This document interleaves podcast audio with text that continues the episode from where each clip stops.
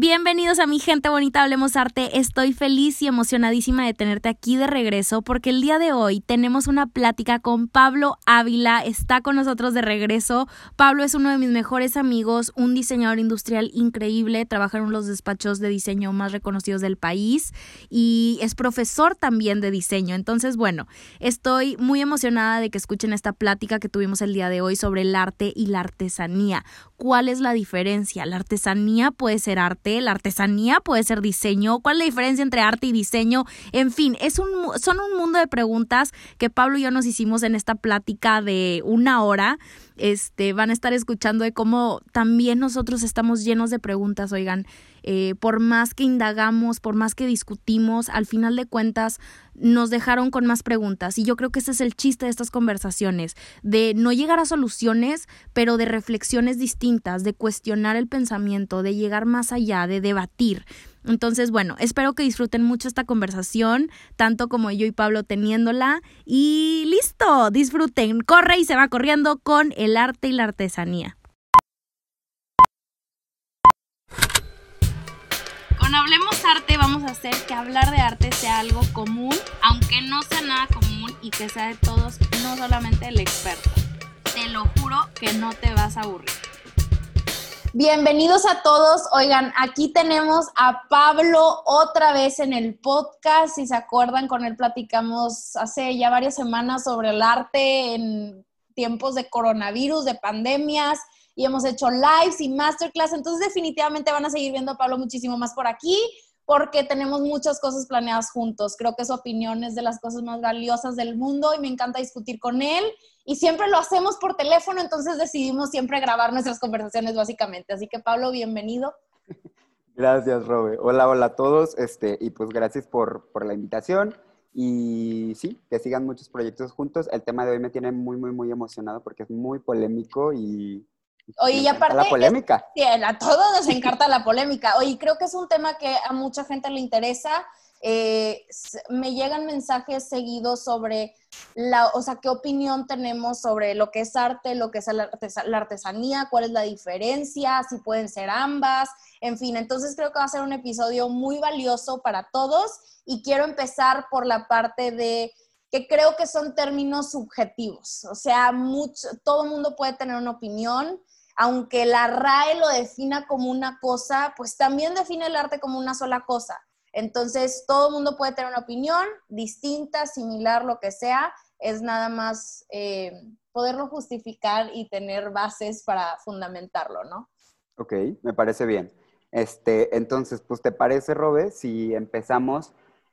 Eh, híjole, la razón por la que este tema es tan polémico es por dónde cae la artesanía en, el mundo del arte y el diseño. Entonces, creo que podemos empezar eh, platicando de en qué consiste, qué es el arte, y qué es el diseño.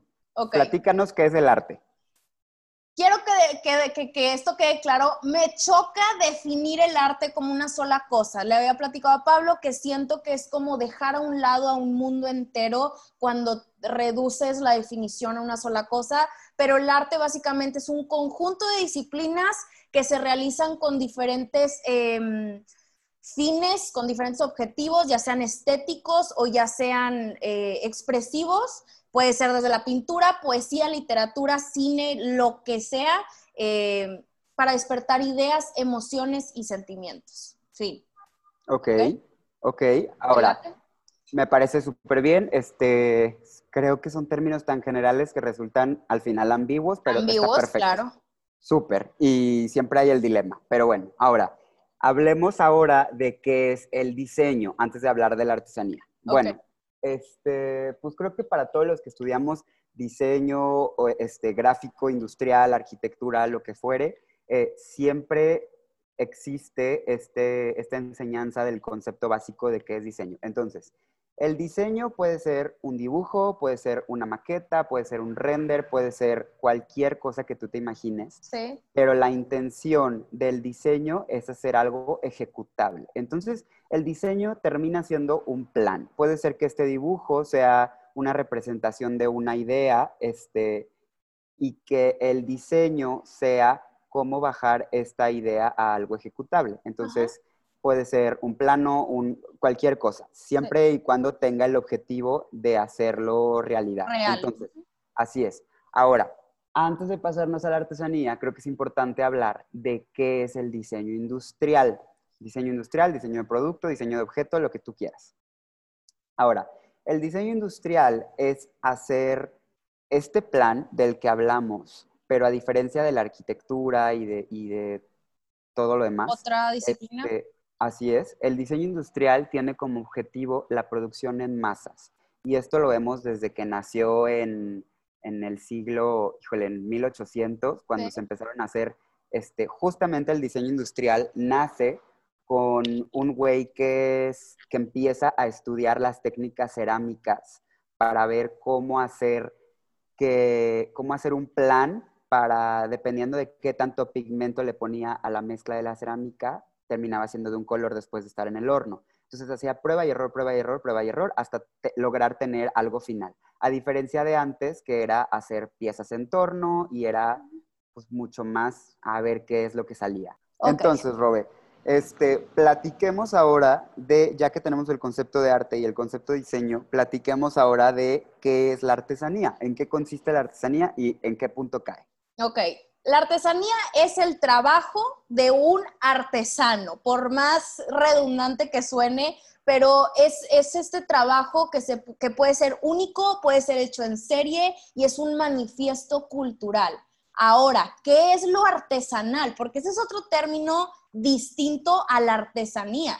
Una artesanía puede ser industrializada.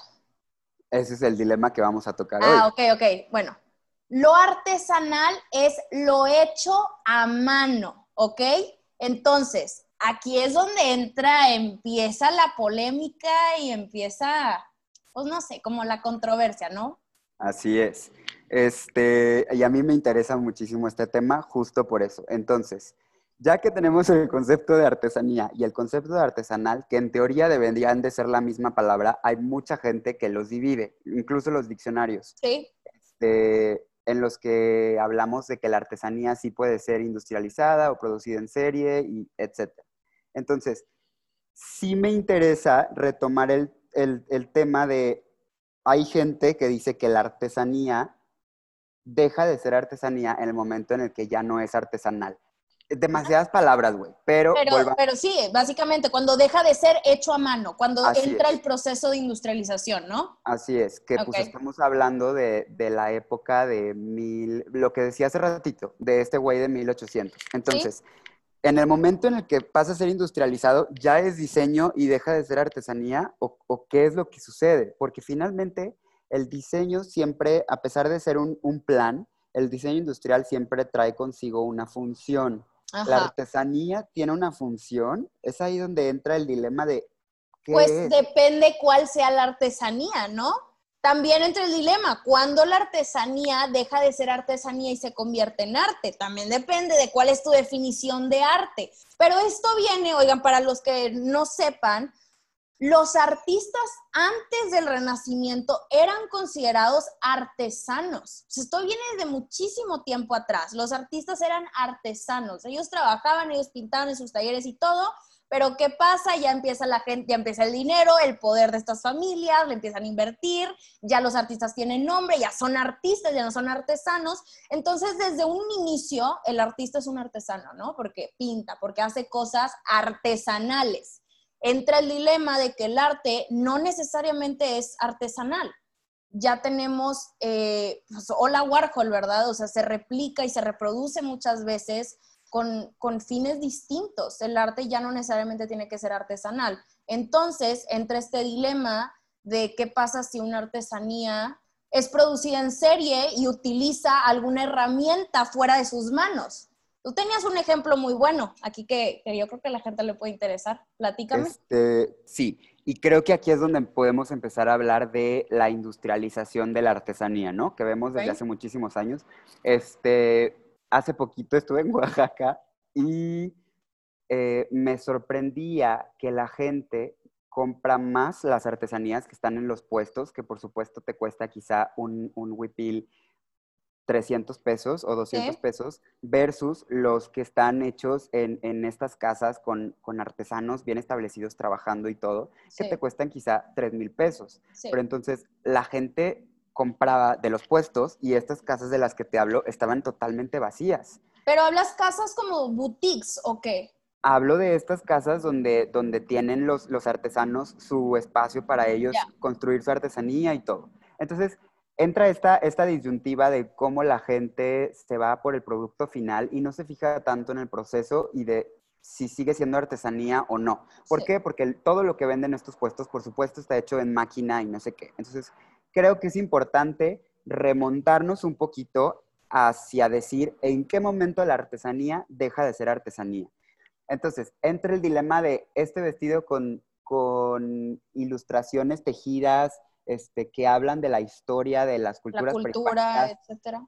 Claro, este, ¿es artesanía o no es artesanía en el momento en el que nace el telar? Ok, claro. Cuando empezamos, cuando empezamos a usar máquinas y todo, a diferencia de lo que se tejía totalmente a mano, deja de ser artesanía o sigue siendo artesanía. Y lo mismo pasa con la cerámica. O sea, en el momento en que yo ya uso un molde que ya consiste en una técnica más industrial, dejo de hacer artesanías, o sea, ya se convierte en diseño, entra ahí esta disyuntiva, ¿no? Órale, me gusta, me gusta ese tema y yo creo que la gente va a contestar que no, que sigue siendo artesanal porque son estas mujeres que utilizan el telar y en la cerámica funciona igual, o sea, sigues teniendo mucho, mucha, mucho acceso a intervenir con las manos, ¿no? Yo creo que la gente se imagina cuando escucha la palabra industrialización y eh, hecho en serie y todos se imaginan de que computador, o sea, máquinas gigantes, eh,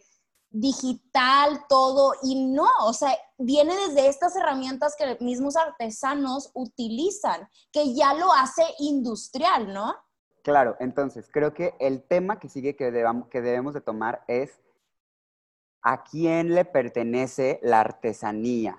Eh, ¿Por qué? Oh. Porque el diseño siempre tiene un autor, así como el arte y todo. Pero la artesanía, como es este manifiesto cultural, normalmente la gente habla de que le pertenece a la historia, ¿no? Al pueblo. Exacto. Entonces, aquí a mí me gusta mucho tomar el ejemplo que, fue hace unos 20 años, creo que fue en 2002, que se hizo súper viral, de, de este chino que llegó a México y registró la imagen de la Virgen de Guadalupe. No, no, no, o sea, este, no, no, no, es que esto sí es un tema. A ver, a ver. Y pasó, esto pasó. Vino este güey, registra la imagen de la Virgen de Guadalupe con el INPI, con el fin de él poder, pues, lucrar de eso. ¿ah? Claro, entonces él ya podía hacer sus ilustraciones o sus artesanías que eran, pues, producidas en serie y todo para él poderlas vender.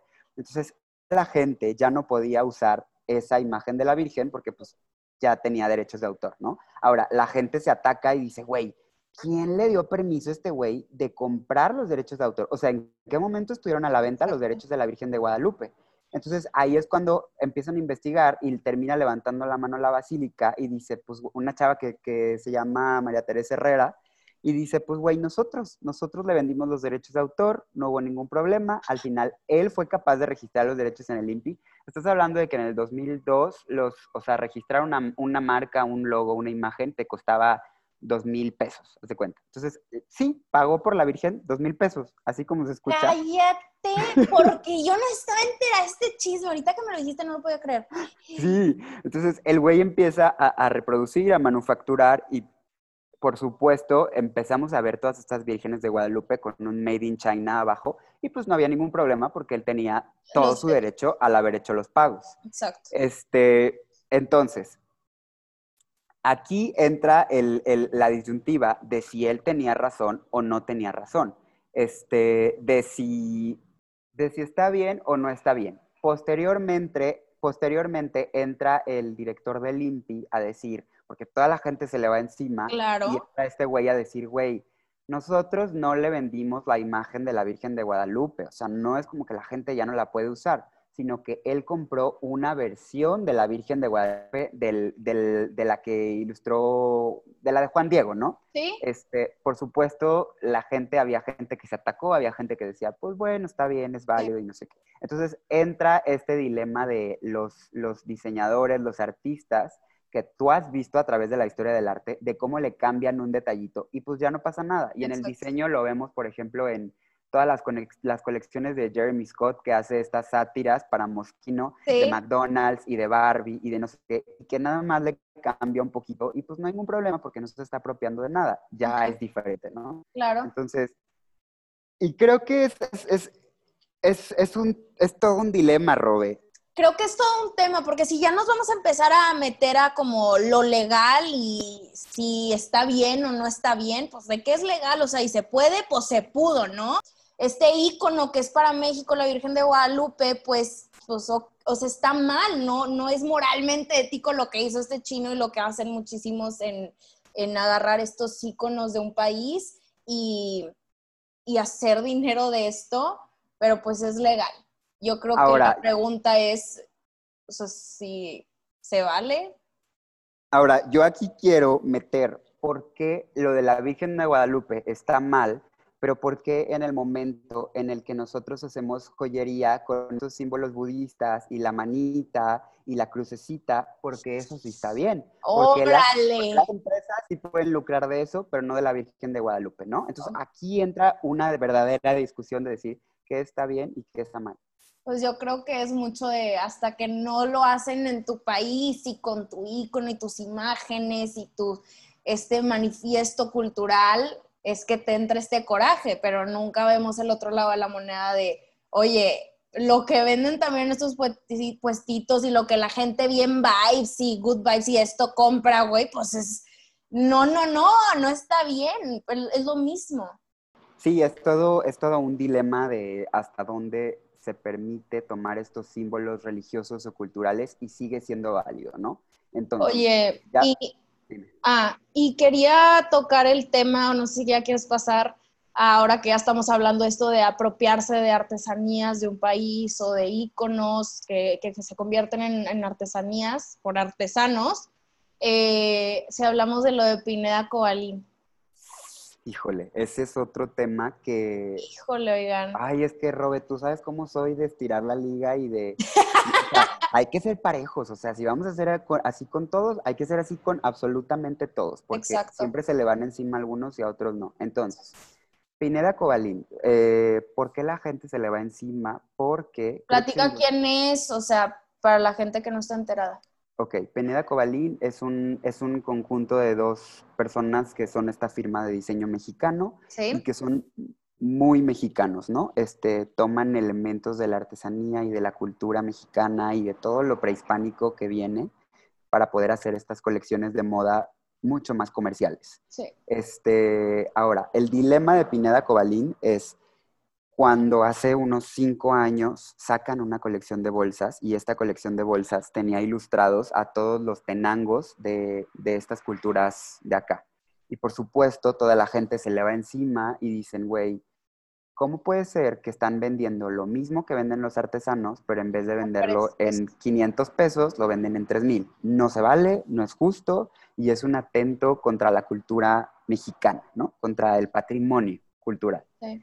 Este, pero yo sí quiero decir que antes de Pineda Cobalín lo hicieron más. Lo han hecho muchos, muchos. Lo han hecho muchísimas personas y muchísimas marcas. O sea, antes de eso lo hizo Hermès, que es esta marca francesa, ya lo hizo Isabel Marant, este, e incluso no tienen que ser de modas. También lo usó en esta campaña que salió de Nestlé de chocolate abuelita, que estaba lleno de tenangos en, en todo el empaque este, ya ha pasado. No, no, no sabía de esto. Claro, y también recibieron muchísimas demandas y de cómo, eran, cómo era posible que siendo este símbolo de la cultura mexicana se aprovechara y no diera, no hablara del origen de estas ilustraciones, ¿no? Claro. Eh, entonces, aquí la verdad es que yo quiero meter el, la, la pregunta de Pon tú que quisieran comprar estos tenangos, ¿a quién se lo tienen que comprar? Exacto, que es lo que estábamos hablando al principio, ¿a quién le pertenecen estas artesanías? Claro, los tienen que patentar, los tienen que registrar, pero, pero ¿por qué? O si tienen que pagar algo a, a la secretaría y la verdad, tengo que decir que ahí yo no estoy lo suficientemente educado como para saber a quién se le tiene que pagar. Yo me imagino que debe de ser a, alguien que maneje el patrimonio cultural mexicano, pero sí tengo que no estoy lo suficiente informado.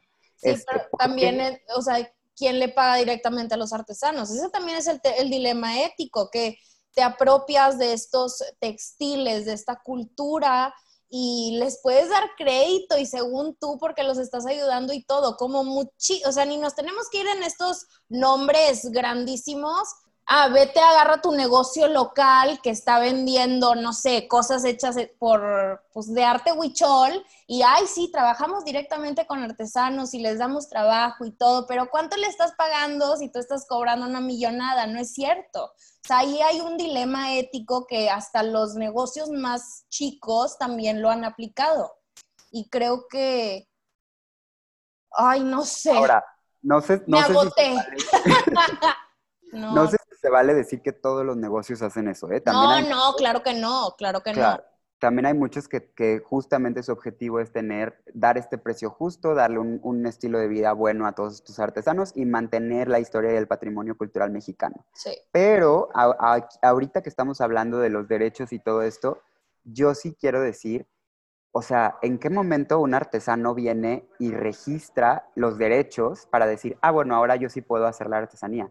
Si estamos criticando a todas estas marcas grandes que usan la artesanía, este, para poder lucrar, ¿en qué momento los artesanos sí hacen esto que estamos esperando de las marcas grandes? O con ellos sí se puede, pero con las marcas grandes no, porque son marcas grandes, o cómo funciona?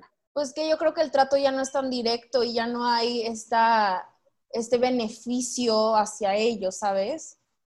Pero pues los artesanos tienen exactamente el mismo objetivo, que es hacer un producto, venderlo y lucrar de ello. ¿Por qué a ellos no se les exige esta parte y a las empresas grandes sí? Sí. Ay, no sé, Pablo, no sé, ya me pusiste. pues, Lo que pasa con los artesanos es justo lo que pasa a la hora de que heredas un terreno. Tú heredas estos como derechos porque tus padres y tus abuelos y tus no sé qué eran los que crearon esta artesanía y posteriormente pues se heredan estos, digamos, derechos de autor, pero también es un tema que es muy, muy, muy complejo y muy subjetivo. Entonces, es algo de nunca terminar. Entonces, creo que podemos hablar de en el momento en el que esta gente mm, levanta la mano y dice, güey, no es justo lo que está pasando, este, y que, manifiestan su derecho, ¿no? Entonces, hablemos un poquito, Robe, de cuál es el objetivo de seguir llevando a cabo estas artesanías, este, de mantener el, patrimonio o por qué la gente está tan en contra de que las marcas grandes lucren de esto. Este, el objetivo de seguir no, no fomentando, tratando de, apostarle a los, a los artesanos, no solamente es porque viven de eso, es porque es cultura, es su historia, tradición, ellos hablan de, algo que tiene tanto peso para que llegue alguien y se apropie de, de la grandeza de su historia. O sea, no están agarrando nada más, ay, mira, voy a agarrar este alebrije y lo voy a vender a tan más caro y si le pongo aquí la marca Hermes. No, no es eso. Es que no es el objeto lo que estamos viendo, es todo lo que hay detrás. Es las manos que lo están haciendo y las familias que han estado para llegar ahí. Entonces, eh, la artesanía tiene un peso cultural impresionante. Este, creo que nos desviamos un poco del tema que estamos hablando ya como de lo legal de, este tema, pero, pero bueno, ahorita llegaremos a lo del arte. Y yo creo que es importante responder la pregunta de por qué no vemos artesanías en los museos, porque fue una, fue una pregunta que me llegó ahí al Instagram de Hablemos Arte, y la respuesta es sí, sí hay, sí, sí hay. O sea, volteemos a ver eh, estos grandes museos de historia, eh, no vas a ver artesanías obviamente en el MoMA, pero en el MET, en estos museos de historia, hay artesanías. Eh, hablan de la cultura de, India, de China, de México, de todos lados. Entonces, artesanías sí existen en museos. Em, y creo que, que, merecen, tienen bien merecido su lugar porque nos habla, como tú y yo lo hemos platicado, del contexto de, de, todo un país, de, de años de historia que nos ha traído hasta aquí. Entonces, por eso es tan importante su lugar en los museos, su lugar en el mundo y, y darle la importancia que merecen no permitir estas apropiaciones en el nombre de, ay, estamos impulsando. No, no, no. Esto es más allá que impulsar el dinero. Este... Claro, y creo que la razón por la que no las vemos en museos de arte, como dices, es porque el objetivo de una artesanía, pues no es, no es provocar, no es manifestar una emoción, es manifestar una historia, una, historia. una técnica, este, una tradición, en fin. Una leyenda, este, historias familiares, eh, colores que representan símbolos. Entonces, pues, pues no, en realidad no tiene por qué estar en una en un museo de arte menos contemporáneo que habla de esta, de esta emoción, tal vez lo podamos ver en un museo de arte. Creo que sí, creo que difiero, o sea, sí tienen espacio en los museos, o sea, sí merecen estar ahí es depende del tipo de museo, ¿verdad? Como dices, no va a estar en un museo de arte contemporáneo, no viene por ahí. Eh, pero, pero sí deben, deben de tener espacio. Y ahí es donde podemos retomar nuestro tema, yo creo, de, de entonces la artesanía es arte. Ya pues quiero, quiero llegar a tu opinión. ¿Qué opinas?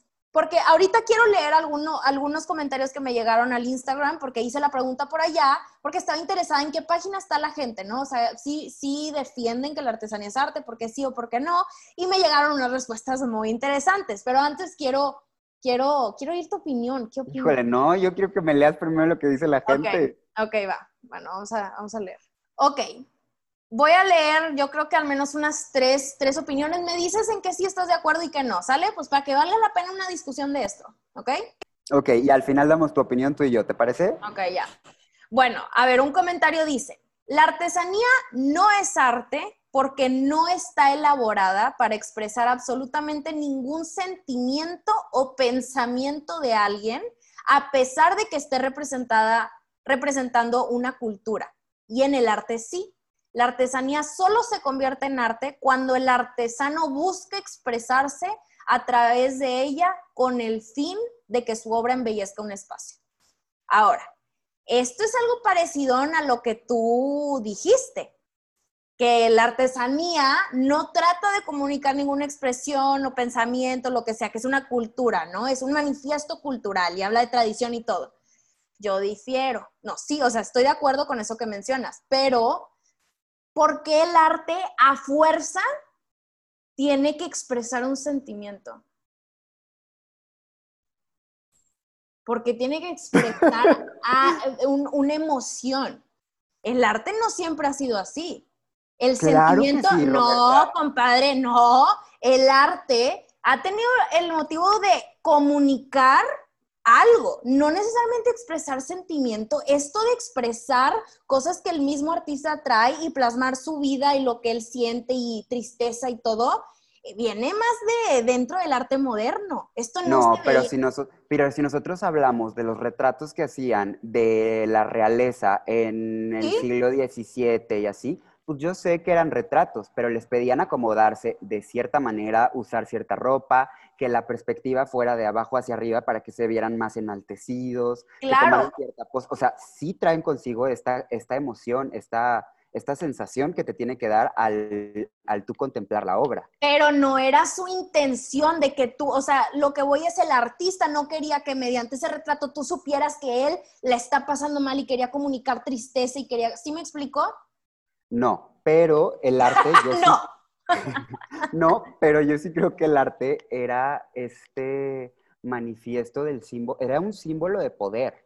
O sea, si tú podías mandarte a hacer una, pintura de ti, de tu familia, era porque tenías este poder y era para, para, para portray, sí, para reflejar esta, esta sensación de, de autoridad, de capacidad al resto de la gente que pudiera verla. Entonces, para mí, eso también es una emoción. Para mí el arte sí refleja una emoción. A fuerza. Híjole, no sé si a fuerza, porque entonces entramos en, la disyuntiva también de hace millones de años que escribían, que hacían dibujitos en las... el arte egipcio no tenía en lo absoluto comunicar, expresar lo que estaba, era, era poder plasmar su historia, su día a día. Entonces, y es arte, es arte, el arte. ¿Pero es arte o es artesanía? Ah, ah ya nos estamos poniendo truco truco. Güey, es que te digo, es un tema. Bueno, a ver, vámonos con la siguiente pregunta. la siguiente, ¿no?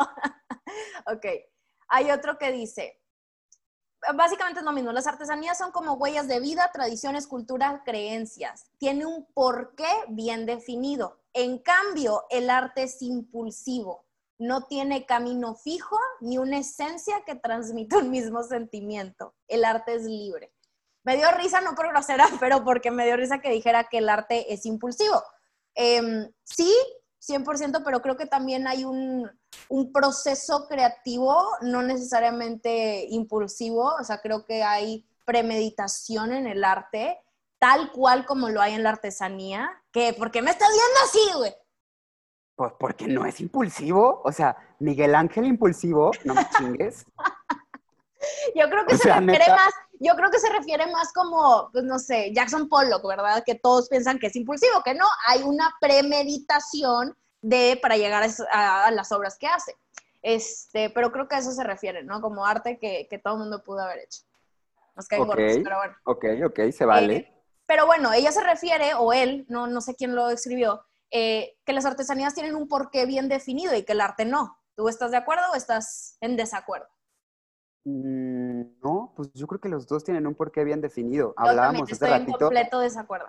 Hablábamos hace ratito de para qué sirve la artesanía y sí tiene un porqué que es este manifiesto cultural, pero pues también el arte. El arte puede tener como objetivo plasmar emociones o plasmar realidades o, o plasmar un retrato o pero también tiene una intención, pues por algo haces un cuadro, por algo haces una escultura, ¿no? no te enojes, no te enojes, cálmate. es que me pongo mal, Roberta, me pongo muy mal. Oye, a ver, ahora, hay otro comentario, este está cortito, pero me gustó. Dice, me gustó porque creo que te me vas a poner así otra vez. El arte es un concepto más amplio que la artesanía. ¿Qué opinamos? ¿Qué? ¿Qué? O sea, un concepto más amplio, ¿cómo? O sea, yo creo que se refiere a que hay más dentro del arte, o sea, que el arte puede ser más que una artesanía. Es que por los comentarios que leí, creo que la gente está muy cerrada lo que, o cree que la artesanía es solo una cosa. Solo es estos, estas cositas que vemos en, en las calles de, nuestras, de nuestro país, eh, vendiéndose para hacer dinero y pintado y todo. Entonces creo que tienen eh, tal vez confundido que la artesanía está hecha así para representar una cultura, pero pues se hace por un fin, por un porqué, como decía la persona anterior.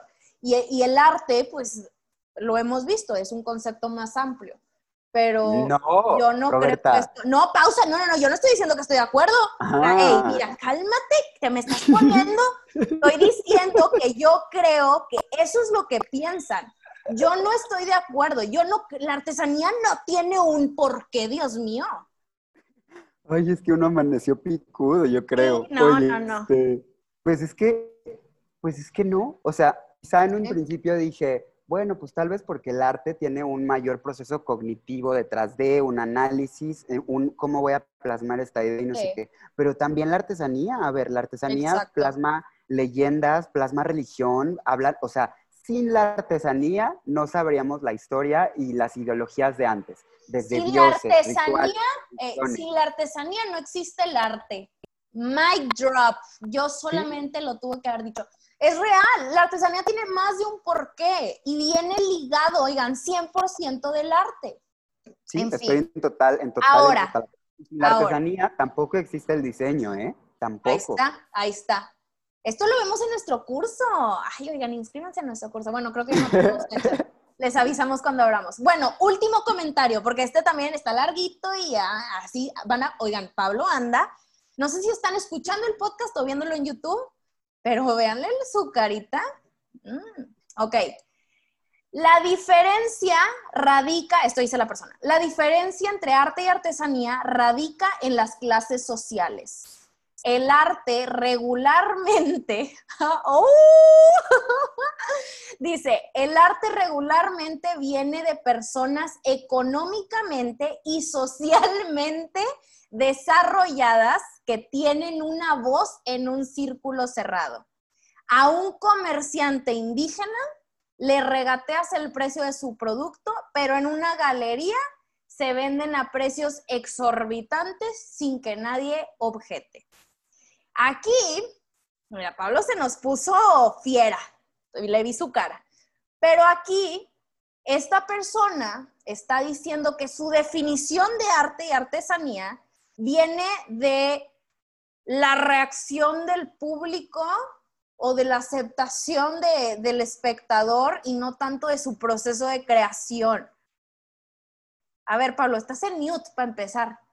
No, yo sé que estoy en mute porque ah. me estoy Es que para que no me escuches mi respiración. Mi ¿Ya sabes? ¿Qué opinamos? Este, bueno, para empezar, no puedes decir que depende de si es arte o artesanía, si le regateas o no. O sea, ya si le regateas es tu problema. En las subastas también se regatean, ¿eh? Para que, o sea, para que no sepa. Entonces, el regateo es mundial y en el diseño también. Entonces, este... Y aparte, aparte, el arte no se reduce a em, personas social y económicamente desarrolladas, como lo llamó esta persona. Este, no, no, esa es la respuesta, no, no. Y, los artesanos tampoco tienen que venir de otra parte, o sea, no, no viene de las clases sociales, eso creo que no va por ahí. Em, yo creo que cualquiera puede hacer un diseño, cualquiera puede hacer arte, pero de esta pregunta rescato el, entonces, ¿quién puede hacer una artesanía? ¿Cualquiera puede hacer una artesanía? Porque también, también entra ahí la disyuntiva. Se supone que si hablamos de la artesanía como artesanal, de que necesitas esta técnica para hacer el proceso y no sé qué, este, pues no cualquiera la puede hacer. Necesitas ciertas personas. Si tomamos la artesanía como que puede ser también esta cosa producida en series y no sé qué, pues entonces quizás sí la puede hacer cualquiera, ¿no? Creo que es, es muy, muy, muy, muy, muy subjetivo. Híjole, Pablo, de aquí va a salir otro podcast, de mí se acuerdan, oigan, esto tiene que salir, o sea, vamos a contactar, Pablo y yo, a alguien que nos pueda eh, dar respuestas un poco más tas, porque yo estoy hecha bolas en este momento, pero hecha bolas en estos temas, pero yo sigo con mi postura. La artesanía sí es arte. Yo creo que la artesanía sí es diseño. Ah, no, y creo que también es diseño. Y yo creo que el diseño es arte. ¡Vámonos! No, hombre, a mí me van a llover. Ay, Roberta. Oye, es que a ver, pausa todo puede ser todo. Claro, todo puede ser todo, pero no siempre el diseño es arte y no siempre el arte es diseño. Entonces, no siempre la artesanía es arte. Entonces, sí, yo creo, no, yo creo que sí, la artesanía siempre es arte. Yo creo que la artesanía es arte y diseño. Pero tú no crees que el arte puede ser diseño, entonces ahí también hay una disruptiva, Pablo Ávila. Güey, tenemos un desmadre. Me encanta, y me encanta te, platicar así de a gusto y, que la gente nos escuche. Oye, realmente estas son las pláticas que tenemos y no, y no sabemos contestar. Yo creo que todos tienen este problema de, de, a ver, oye, pienso esto, pero no sé si está bien y se vale, oigan, fúmensela y pregúntense con el fin de terminar más hecha o bolas, pero Sí, no creo que el diseño sea siempre sí arte. Es necesario, ¿Qué? Sí, creo que es necesario traer estos temas a la mesa, ponerlos sobre la mesa, tener la conversación y ya.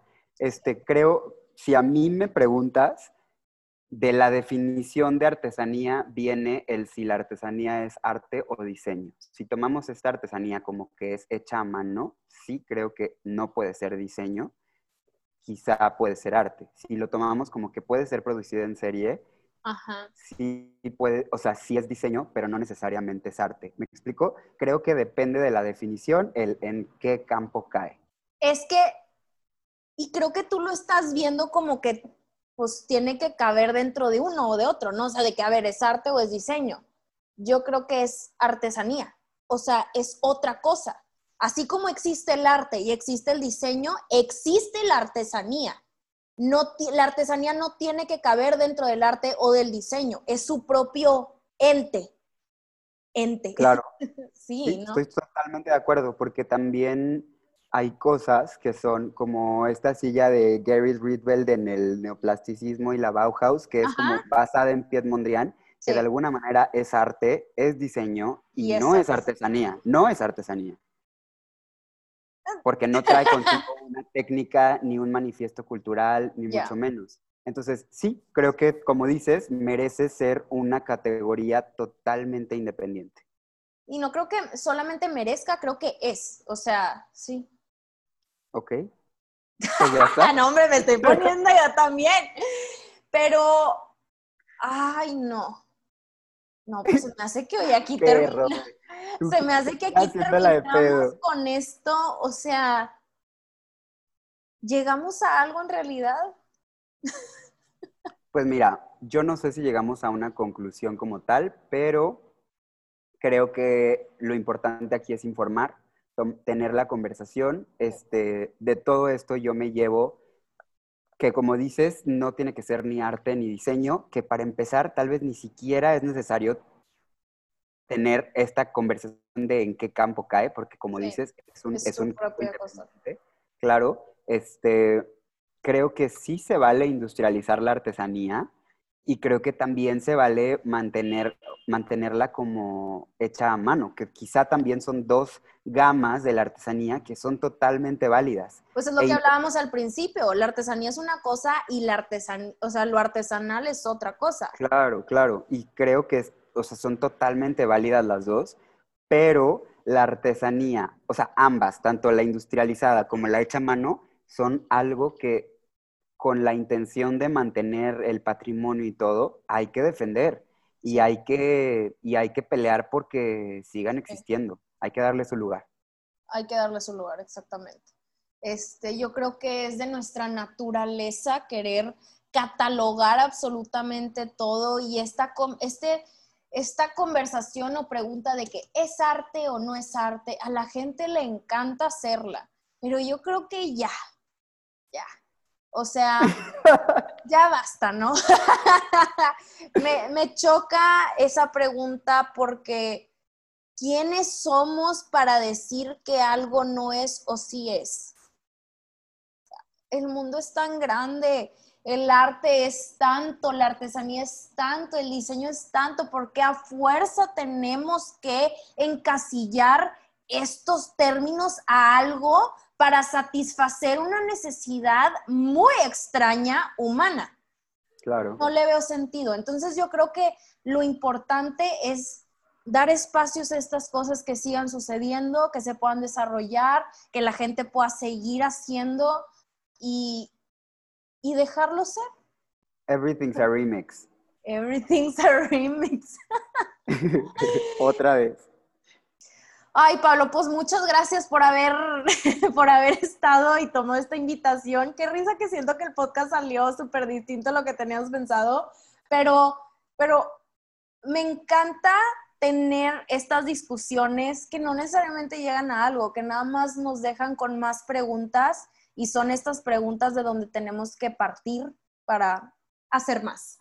Eh, disfruto mucho tenerlas y tenerlas con ustedes que están escuchando y que están viendo, porque, pues como mencionaba Pablo ahorita, es necesario tenerlas y, cuestionarnos y debatirlo. Entonces, si ustedes no están de acuerdo con algo que mencionamos, con todo gusto mencionen, vayan a comentar al Instagram o aquí abajo en el canal de YouTube, eh, díganos su opinión. Creo que Pablo y yo nada más tenemos igual que ustedes opiniones Este, y muchas dudas. Y muchas, muchas dudas.